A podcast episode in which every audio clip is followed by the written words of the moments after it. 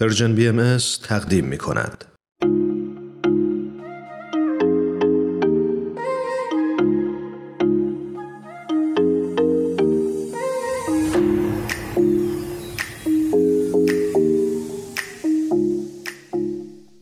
شنوندگان عزیز و دوست داشتنی آتوسا هستم و امیدوارم هر کجای این جهان پهناور که هستید سلامت و مسرور باشید و اتفاقای خوبی رو با انرژی که دارید رقم زده باشید. مثل همیشه با یک قسمت دیگه از مجموعه برنامه های ماه و ماهی مهمان لحظات شما هستیم.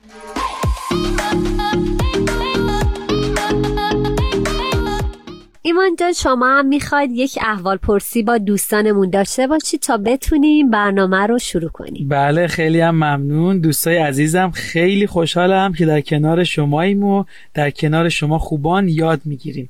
می‌دونید واقعا ساخت قسمت های مختلف برنامه ماه و ماهی با موضوعات و مفاهیمش حقیقتا منو سرشار از حس هدفمندی کرده و انرژیمو برای ساختن دنیایی مملو از فضیلت ها و خوبی ها صد چندان کرده. امیدوارم شما هم مثل من این حس رو داشته باشید.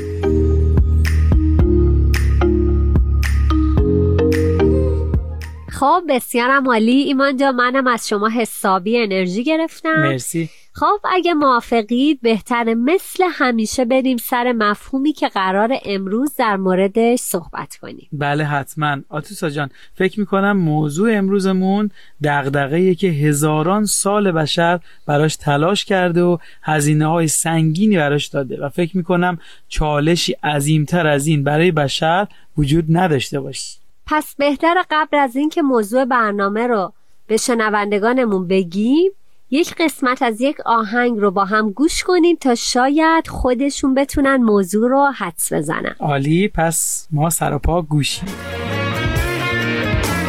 سلام به سلام به عشق.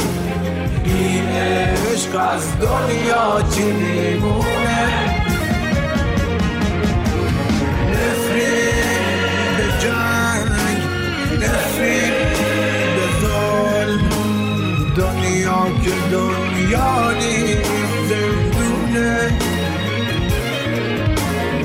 سلام به سلام به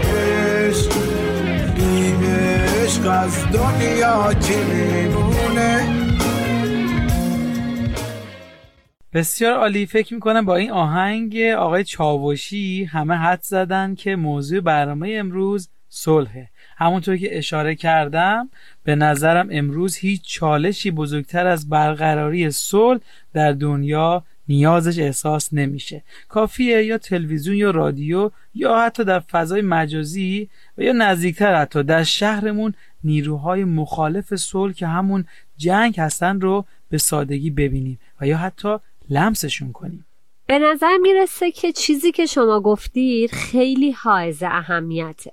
همونطور که گفتید بشر از دیرباز در آرزوی صلح بوده و همیشه به نوعی برای رسیدن به اون تلاش کرده. ولی خب دستاوردهای این تلاش هم هزینه های سنگینی رو به همراه داشته. درسته. و شاید حتی نتیجه دلخواه رو هم نداشته. چرا که سایه جنگ رو میشه بر سر اون همیشه دید.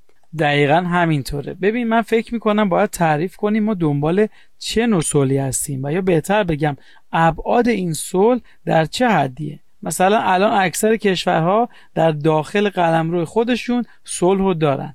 ولی آیا دیدگاه ما و یا نقطه نظرگاه ما به صلح در این حده؟ نکته خیلی خوبی بود. پس یعنی صلح هم مثل بقیه چیزها یک فراینده و در طی تاریخ بشر روز به روز وسعتش بیشتر میشه. دقیقا. مثلا صلح بین اقوام و قبیله ها رو در نظر بگیریم که بعد از اون به شهرها و کشورها گسترش پیدا کرده. درست. و حتی بعضی اوقات هم بین چند کشور ایجاد شده. بله همینطوره. و فکر می‌کنم برای اولین بار در تاریخ که بشر تصمیم داره کره زمین و مردمان گوناگونش رو با همه تفاوتاشون کنار هم بذاره و صلح و آشتی عمومی رو تجربه کنه. البته همونطور که گفتم این خواست و اراده دیده میشه. یعنی این توانایی رو بشر امروز برای برقراری صلح داره. ولی اینکه بخواد و یا کی اتفاق بیفته بستگی به خیلی چیزا داره که سعی می‌کنیم در این برنامه روش صحبت کنیم. مرسی ممنون.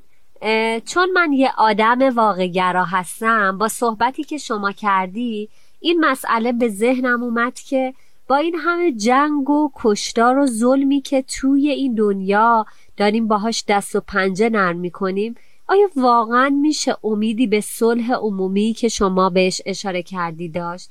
و یا حتی نشونه هایی از اون رو دید ایمان جان؟ سوال خوبیه. واقعا این تضاد فلج کننده چشمگیره.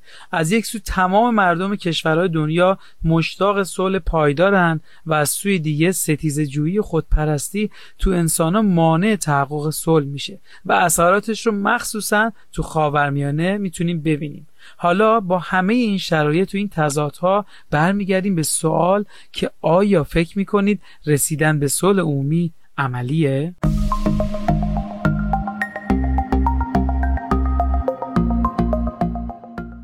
ایمان جان اگه موافق باشی من یک مصاحبه در این رابطه با یکی از عزیزان انجام دادم. فکر می‌کنم شنیدنش در این جای مبحث خالی از لطف نباشه. عالیه. پس با هم گوش میدی.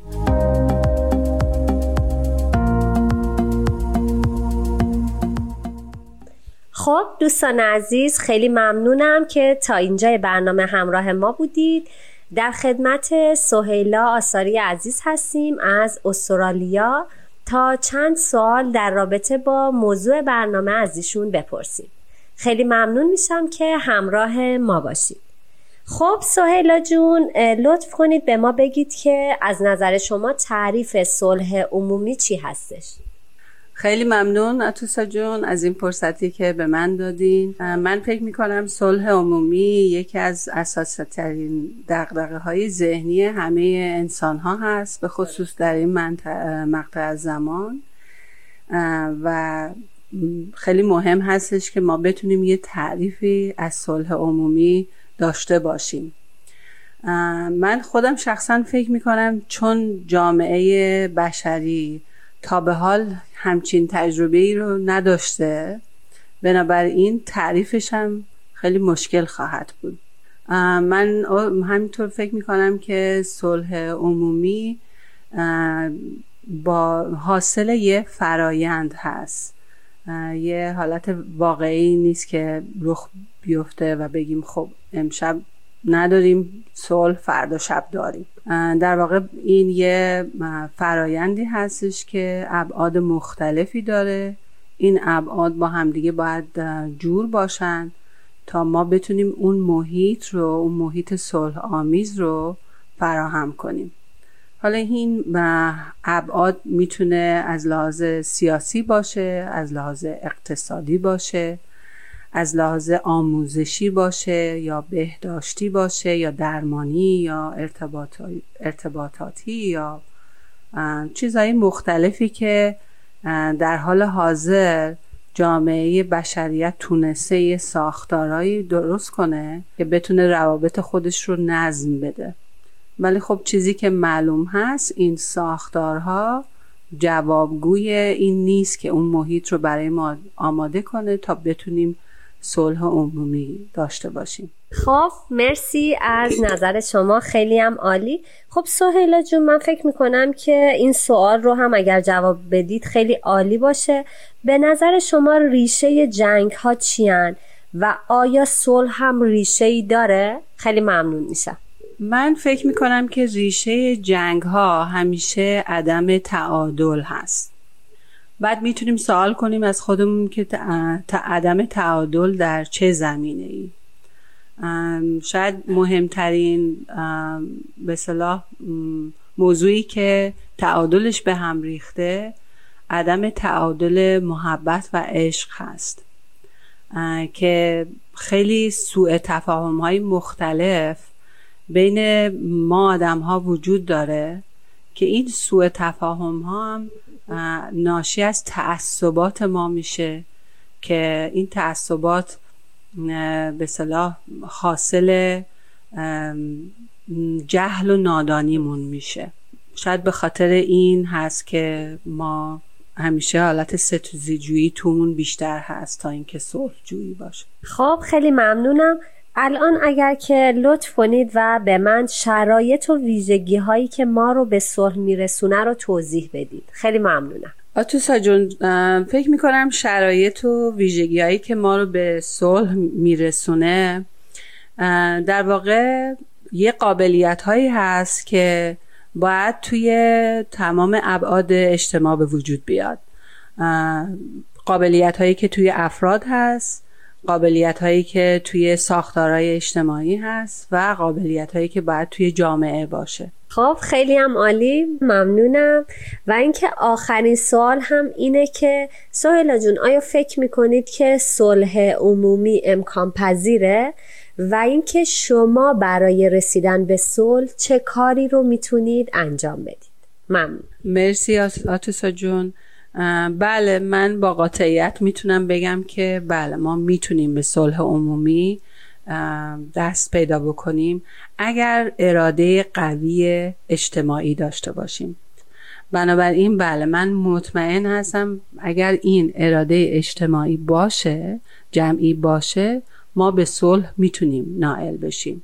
و اینکه شما پرسیدین که برای رسیدن به صلح من خودم چه کاری می‌تونم انجام بدم من فکر می‌کنم که بهترینش از بهترین نقطه شروع خانواده خود من هست. چون فضای خانواده یک فضای کوچیک اجتماعی هست که افراد آن خانواده می‌تونن قابلیت های خودشون رو نشون بدن و افراد اون خانواده می‌تونن اون قابلیت ها رو حمایت کنن. مثلا اگر شوهر من فریبرز و خود من مشکلی داریم با همدیگه مشورت کنیم.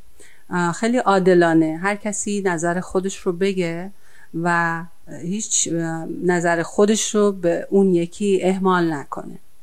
و یا اینکه از فضای خانواده بیام بیرون به همسایگی خودم فکر کنم. ببینم که همسایه های من کیا هستن. پیشینه های اینا چیا هست. چون که کشور استرالیا یک کشور چند ملیتی هست گوناگونی فرهنگی توش خیلی زیاد هست.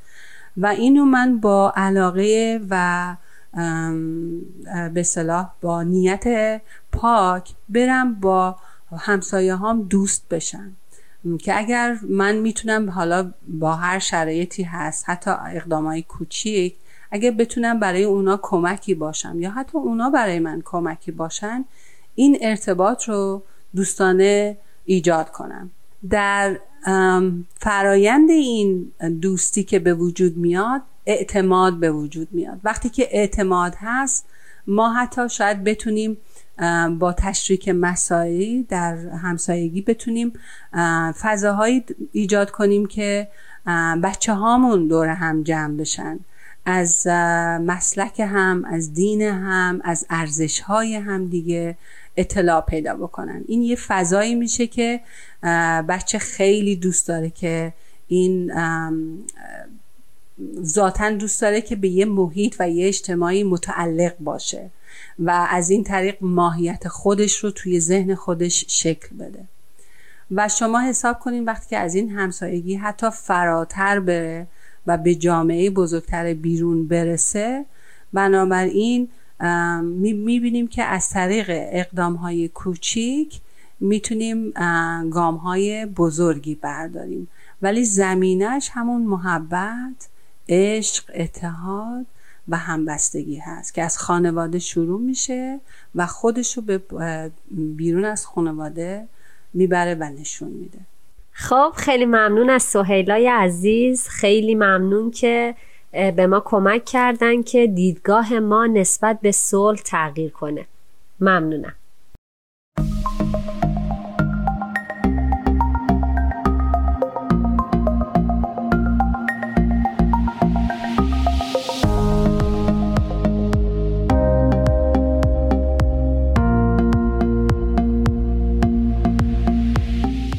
مرسی آتیزا جان بابت این مصاحبه عالیتون. فکر می‌کنم جواب اکثر سوالاتمون رو در بر گرفت.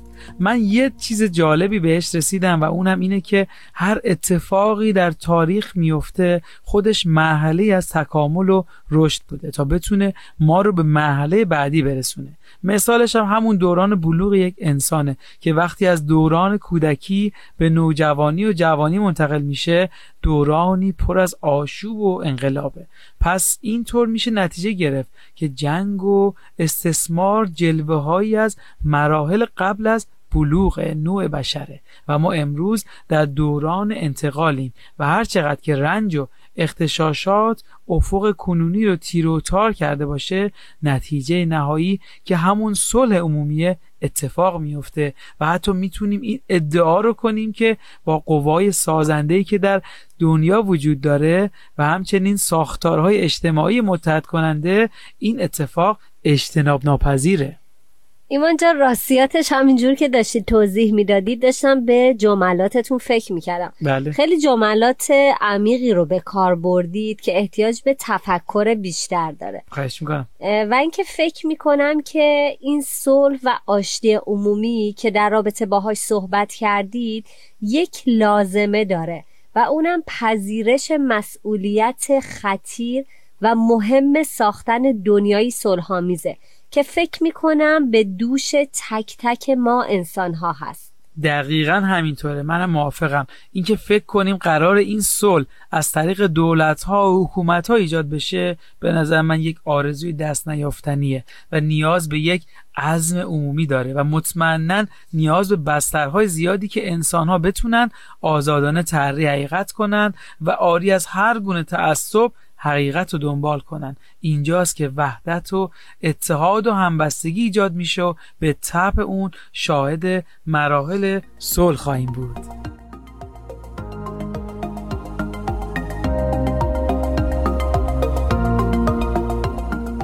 خیلی هم عالی. همینطور که شما صحبت می کردی داشتم توی فضای مجازی چرخی می زدم و در رابطه با صلح جستجو می کردم که به یک جمله بسیار زیبا برخوردم. چقدر خوب. آره اگر موافق باشید براتون اون جمله خیلی کوتاه رو می خونم بفرمایید. صلح نور است و جنگ ظلمت. صلح حیات است و جنگ ممات.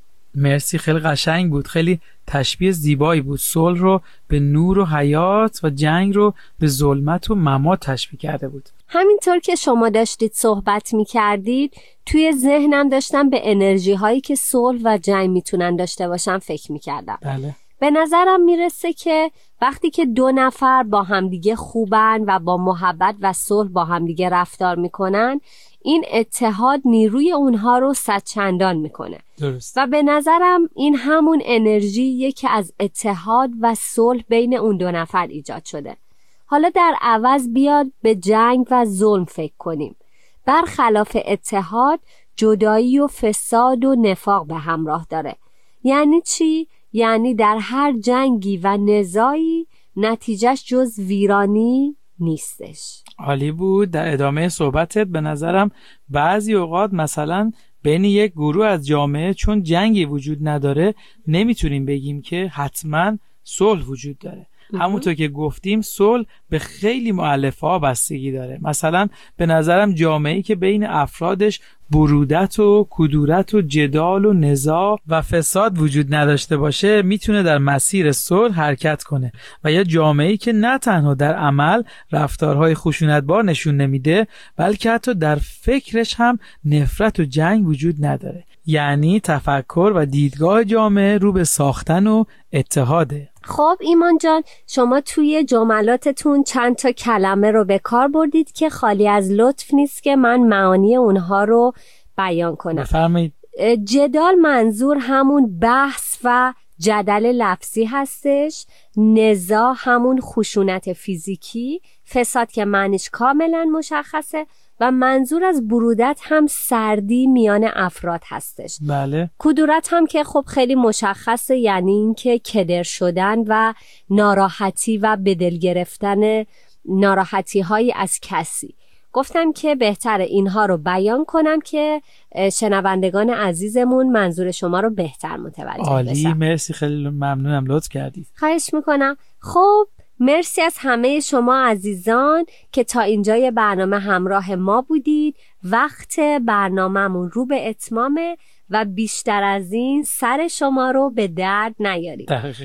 مسلما که در این برنامه ها مفاهیمی بهش اشاره میشه که مسائل راحتی نیستن. حتی بله. برای من و ایمان جان هم قابل تعمل و تفکر و خودمون باید خیلی در رابطه با اینها صحبت کنیم تا موضوع برامون باز بشه. و فکر می‌کنم که خوبه که بعد از شنیدن این برنامه ساعتی رو به تفکر و تعمل در رابطه با این موضوعات اختصاص بدیم و حتی بتونیم این مباحث رو تو جمعهای دوستانمون و با خانوادهمون در میون بذاریم. چرا که میشه که نتیجه خوبی از این بحث ها بگیریم و به یادگیری هامون اضافه بشه. عالی مرسی از شما. منم تشکر می‌کنم که عزیزانمون وقت گذاشتن و ما رو همراهی کردن. اگه موافق باشید راه های ارتباط با ما رو مجدد اعلام کنیم برای شنوندگانمون. شما بله. میگید؟ نه شما بفرمایید. خب طبق معمول می‌تونید ما رو از طریق فیسبوک، تلگرام، اینستاگرام و SoundCloud Persian BM دنبال کنید و به همه برنامه ما دسترسی داشته باشید. با آرزوی بهترین ها برای همه شما خوبان تا با یک قسمت دیگه از برنامه ماه و ماهی همراه شما بشیم همتون رو به خدای بزرگ میسپارم خدا نگهدارتون